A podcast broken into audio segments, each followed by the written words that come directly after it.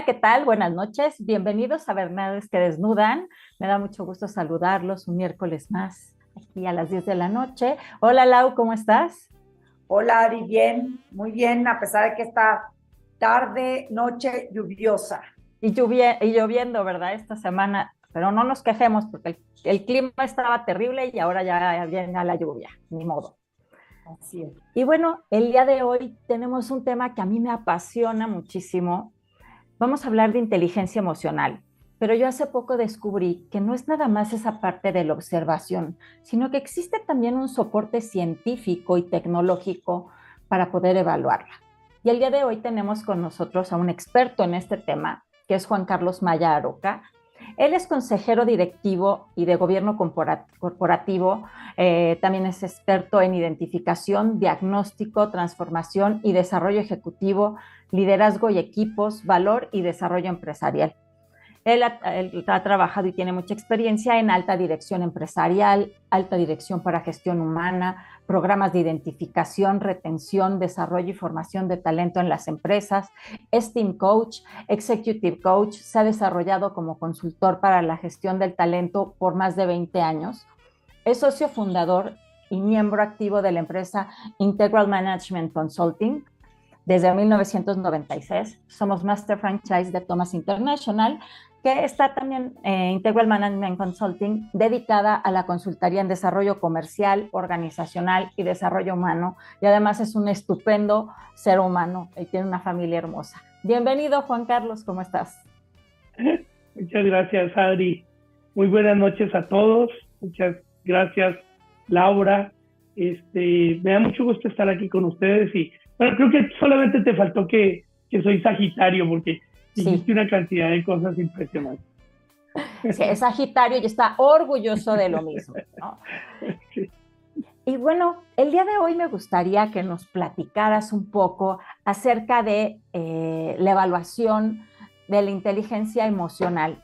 Pero para empezar, quizá un poco hablarnos un poco qué es Thomas International, que es la herramienta que yo he descubierto ahora, que tiene como ese soporte en donde yo puedo encontrar como esa parte científica y tecnológica de lo que yo observo por lo general, por ejemplo, como coach, como terapeuta, como psicomotricista, todo lo que yo evalúo, digamos, que eh, cualitativamente aquí lo puedo ver reflejado científicamente.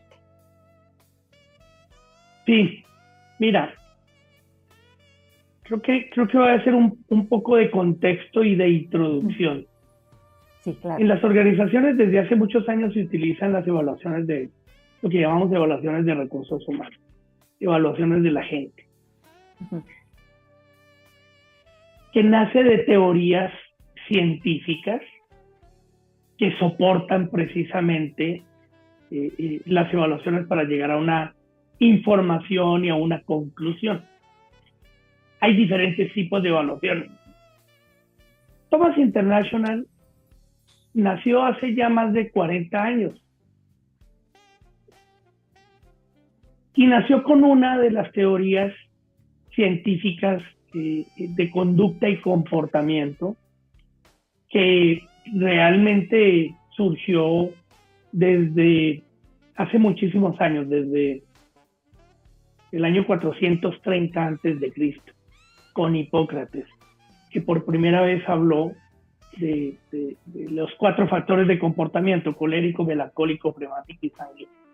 Esto le dio la vuelta a la historia, pasó por Claudio Galeno de Pérgamo, tuvo una influencia muy importante de Carl Gustav Jung y se consolidó en la Universidad de Harvard a principios del siglo pasado con William Moulton Marston, Thomas Hendrickson y Carl Fisher. Para no hacer tan larga la historia, ahí nació Thomas International con Thomas Hendrickson, que apoyó mucho la consolidación de la teoría del comportamiento. Y posteriormente fue los derechos, Thomas vendió, vendió los derechos a, a una familia inglesa eh, y, Thomas se, se radicó en Inglaterra y a partir de ese momento empezó a ampliar su portafolio de, de evaluaciones, siempre basadas en teorías científicas originales. Y una de las segundas muy utilizadas es el TIQ, o es lo que llamamos la prueba de inteligencia emocional, que es una prueba que justamente nos ayuda a entender de qué manera balanceamos, administramos nuestras propias emociones y las emociones de los demás. Es decir, los seres humanos tenemos muchos impactos emocionales, muchos estímulos que nos hacen llegar a la emoción. ¿Y qué es la inteligencia emocional? Es la reacción ante esos estímulos y esos impactos. Entonces lo que hace la prueba de inteligencia emocional de Thomas International es precisamente logremos entender la forma en que reaccionamos. Hay muchas formas de, de, de reacción. Todo esto nació, bueno, tiene que ver obviamente con, desde el momento en que nació la psicología, eh, que, fue la salud mental a finales del, de, los 1800, que se independizó de la salud física de la salud mental.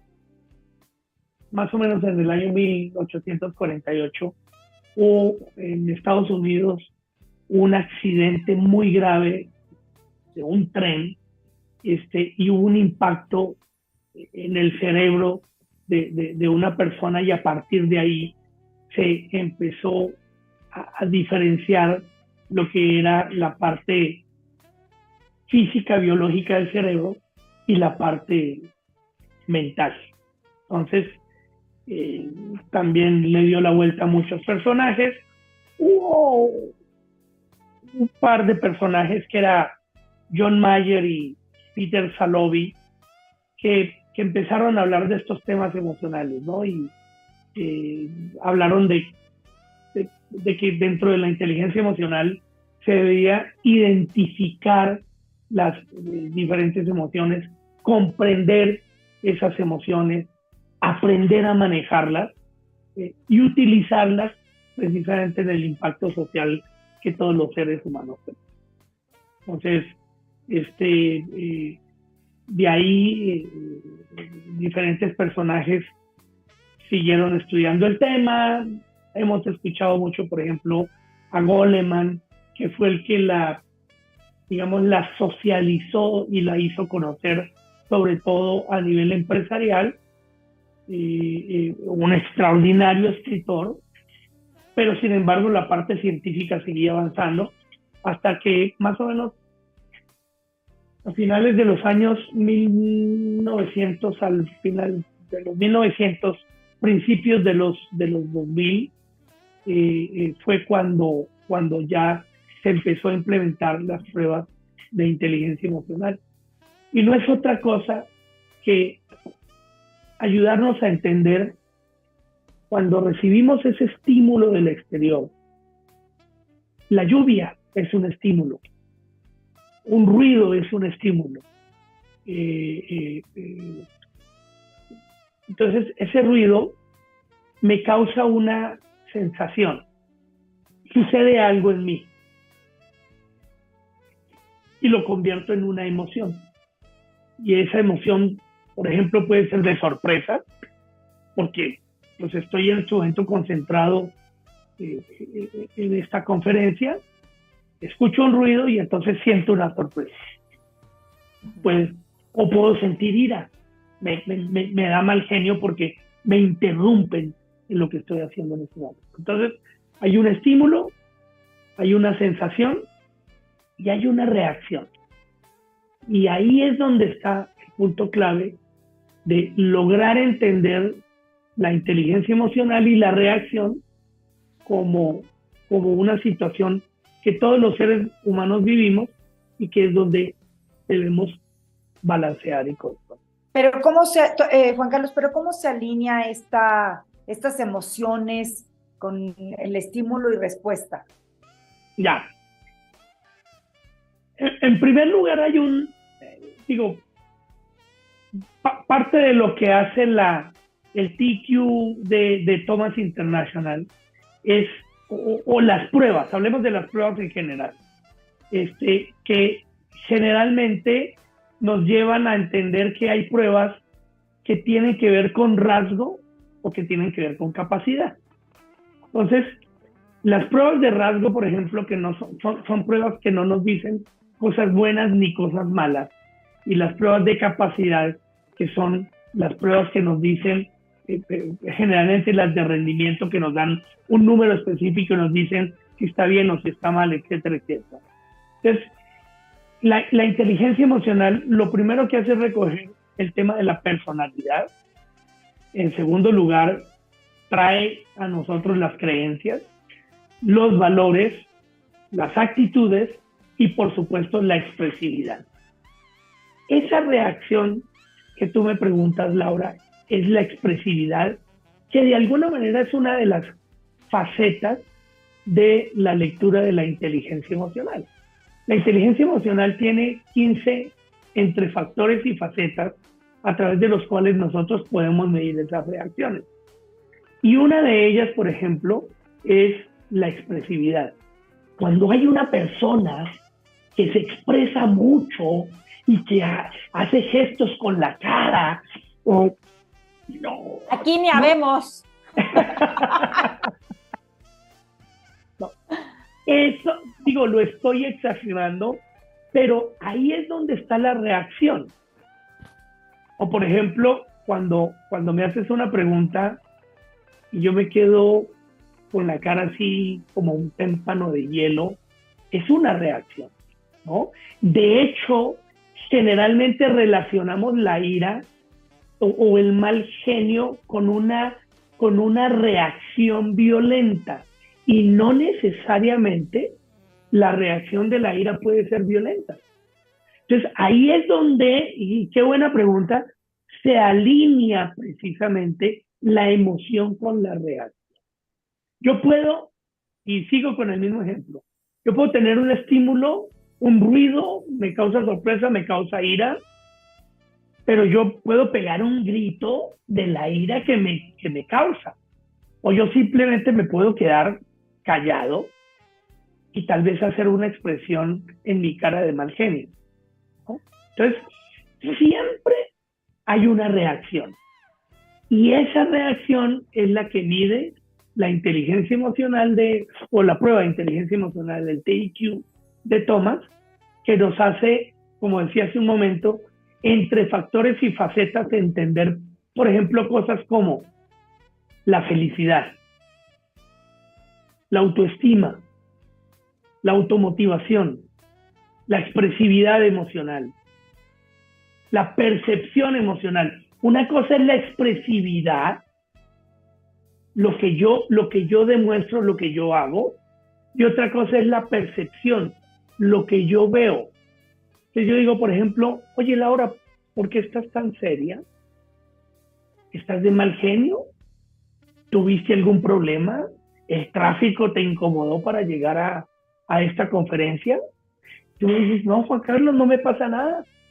Entonces yo estoy observando y yo percibo tus emociones, pero quiero hacer ver que dentro de la inteligencia emocional es donde los seres humanos nos manejamos en el patrón del relacionamiento.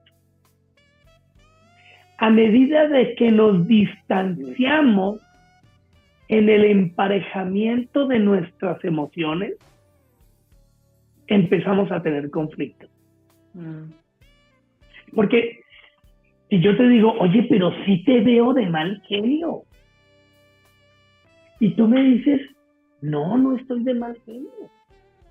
¿Por qué lo dices? Y yo sigo insistiendo.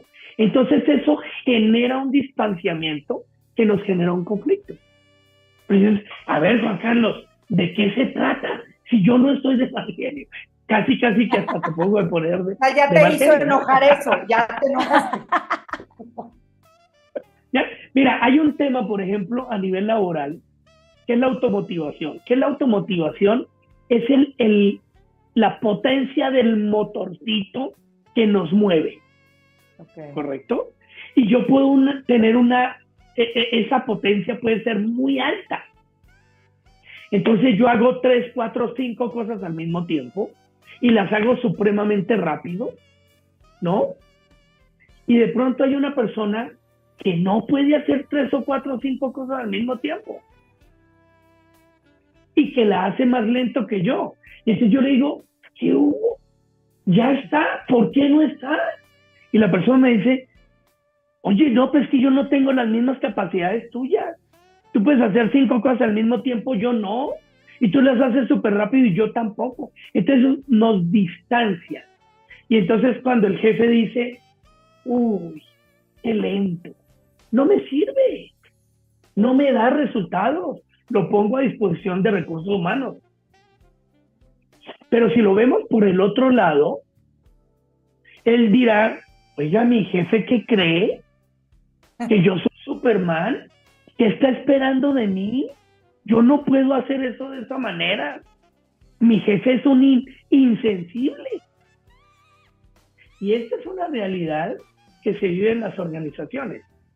Entonces, esa prueba nos ayuda a medir precisamente la distancia entre un estándar poblacional para poder determinar qué tan alta o qué tan baja, ojo, no qué tan buena o qué tan mala, no qué tan alta o qué tan baja es alguna de mis facetas, como venía mencionando, por ejemplo, empatía, eh, conexión emocional con otras personas, este, eh, eh, control de las emociones de terceros, conciencia social, felicidad, optimismo, que son las facetas precisamente que se miden dentro de la prueba de inteligencia emocional. Oye, Juan Carlos, y bueno, ¿nos podrías explicar un poco cómo es esta construcción biopsicosocial de estas respuestas? ¿Cómo se va armando este rompecabezas? Bueno, hay, gente muy especialista con estos temas, con el tema de inteligencia emocional. Eh, yo, he leído algo y me meto y sobre todo observo mucho eh, eh, la gente con los trabajos que hacemos. Nosotros trabajamos con equipos, trabajamos con líderes, ¿no? Y en primer lugar, mire, digamos que el cerebro, esa masa que todos conocemos como cerebros, tiene en primer lugar un, el, neocortex, que es el, el, cerebro racional, donde, donde racionalizamos y reflexionamos, ¿correcto? Pero hay otra parte que se llama el cerebro límbico que es el cerebro emocional, que, nos lleva a las emociones, a las percepciones, etcétera, etcétera. Y en tercer lugar, el cerebro reptiliano, que es el que nos hace reaccionar, precisamente. Ahora, e, e, esa, esa, e, esa formación biopsicosocial de las emociones, eh, eh, hay muchos temas que, están relacionados a cómo cada uno de nosotros se viene viene formando la, la biopsicosocialidad de las emociones. La familia. Y la familia no necesariamente hablo de papá, mamá, abuelos, bisabuelos, de todos los ciclos este, familiares, donde se van juntando diferentes culturas, diferentes familias, hasta el momento en que nosotros llegamos. Y nuestros hermanos son diferentes, y nuestros primos son diferentes, etcétera, etcétera. Por supuesto, hay un impacto importante eh, en la niñez eh, con diferentes situaciones. Yo hablo mucho de, lo, he leído, lo estoy leyendo, lo sigo leyendo, lo sigo estudiando, el tema de, de Liz que, es el de las, las famosas cinco heridas que, que, surgen en la niñez. Y ahí venimos precisamente arrastrando muchas cosas que tienen que ver con, con, con, el, con la construcción biopsicosocial eh, eh, de las emociones y de las respuestas. hay un tema también en la eh, adolescencia, este, cuando empezamos a despertar muchos elementos. Hay un tema importante que tiene que ver con la sociedad como tal. Hay un tema que tiene que ver con nuestra pareja, ¿no? Entonces, este, empezamos a ver creencias, empezamos a ver traumas, empezamos a ver eh, ciertos impactos que hemos vivido, ciertas experiencias, y entonces de ahí se va formando este, las, diferentes respuestas, porque no todos reaccionamos de la misma forma ante la ira, no todos reaccionamos de la misma forma ante la respuesta. Para, no es la misma causa la felicidad, para ti la felicidad puede ser algo material, para mí puede ser algo totalmente inmaterial, ¿no? Eh, eh, la afección del estrés, el estrés es una de las facetas importantes que se miden dentro de las pruebas de inteligencia emocional de Thomas, sobre todo en el, tema del trabajo, ¿qué, qué tan dispuesta está una persona a balancear su estrés, porque si no se lo come. hoy en día situaciones como el famoso now, etcétera, etcétera, etcétera, ¿no? ¿Y cuál es la función, Juan Carlos, eh, adaptativa de las, de las emociones?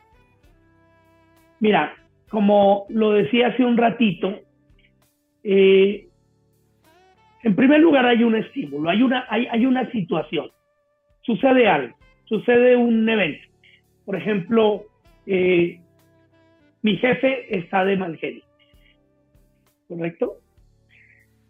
Cuando yo veo que mi jefe está de mal genio, entonces inmediatamente yo, yo tengo, yo, yo siento algo, yo siento la emoción y hay una reacción fisiológica. Me puede causar, por ejemplo, repudio, me puede causar eh, disconformidad, me puede causar decepción, me puede causar aversión.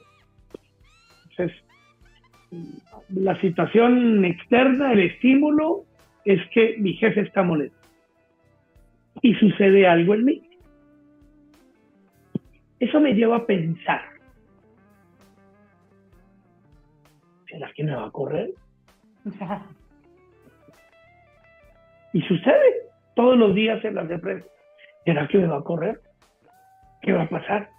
Entonces, hay un pensamiento, estímulo, sensación, pensamiento y luego una conducta. La famosa conducta observable, una acción. Me habla el jefe, inmediatamente me pongo a temblar,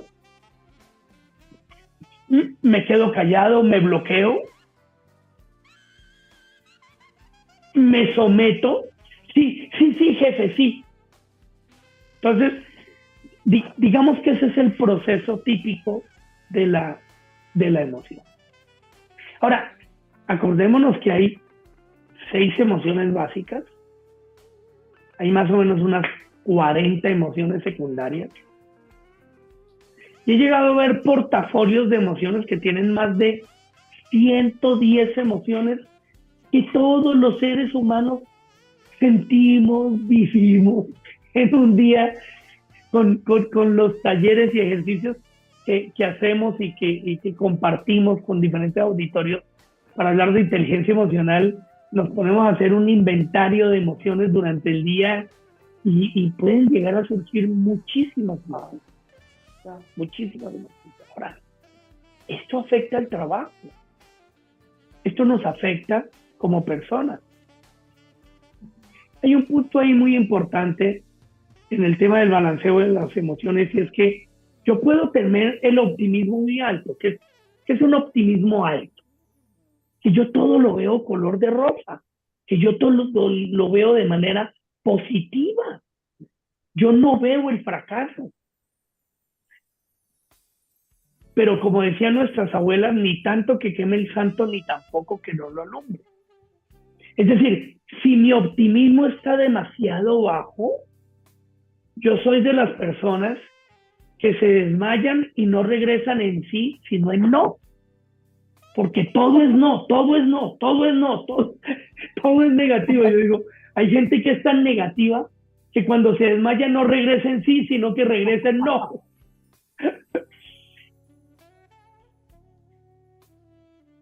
Y no es que sea malo, hay que controlarlo o hay que balancearlo.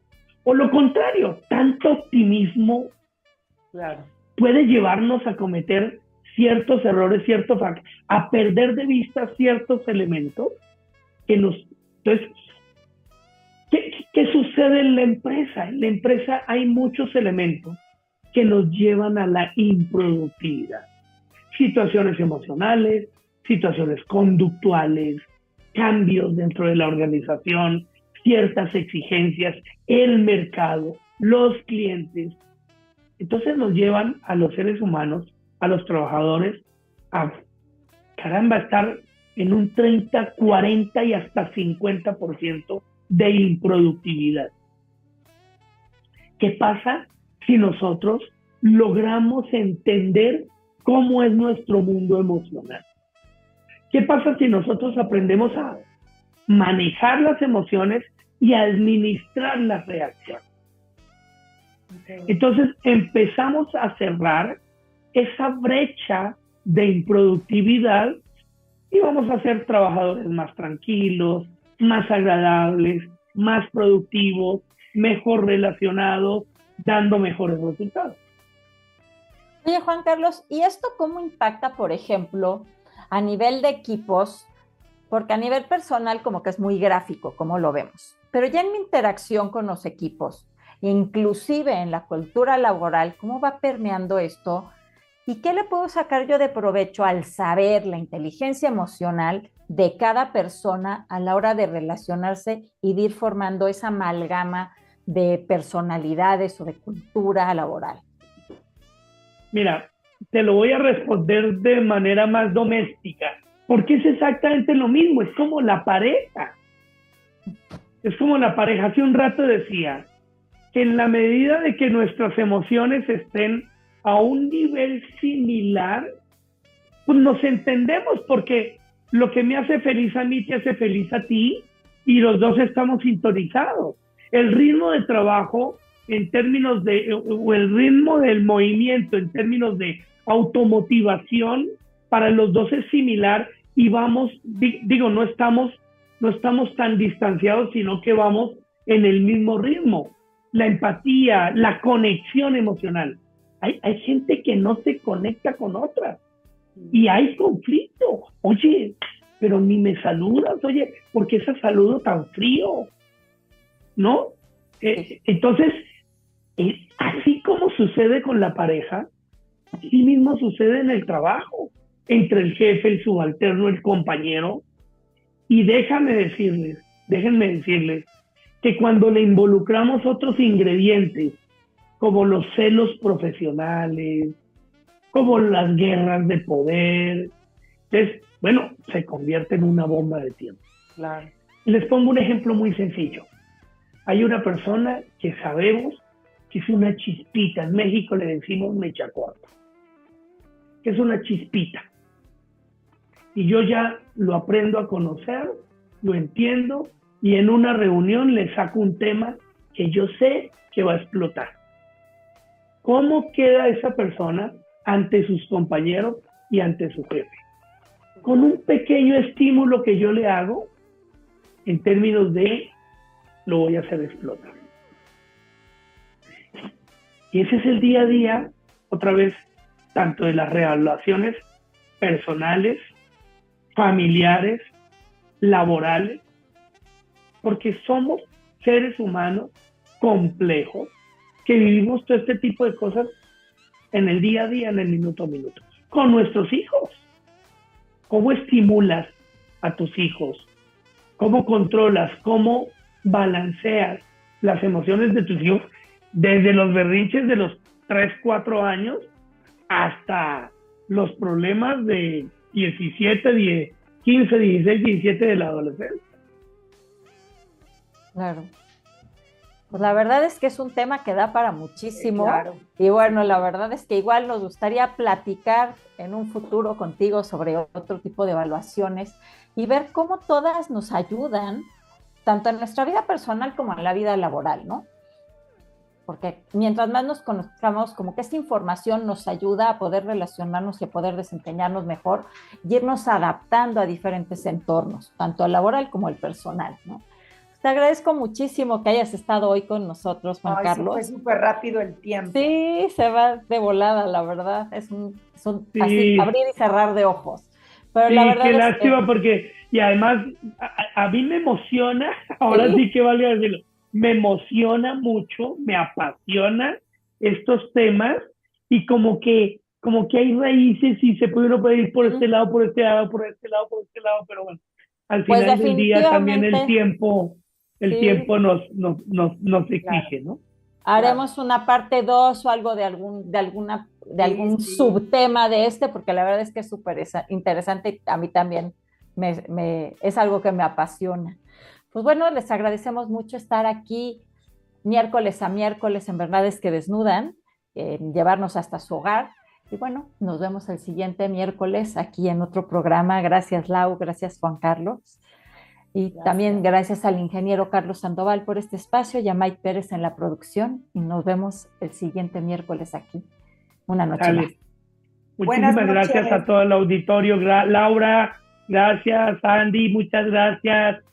Y bueno, estamos prestos para una próxima oportunidad. Claro que sí.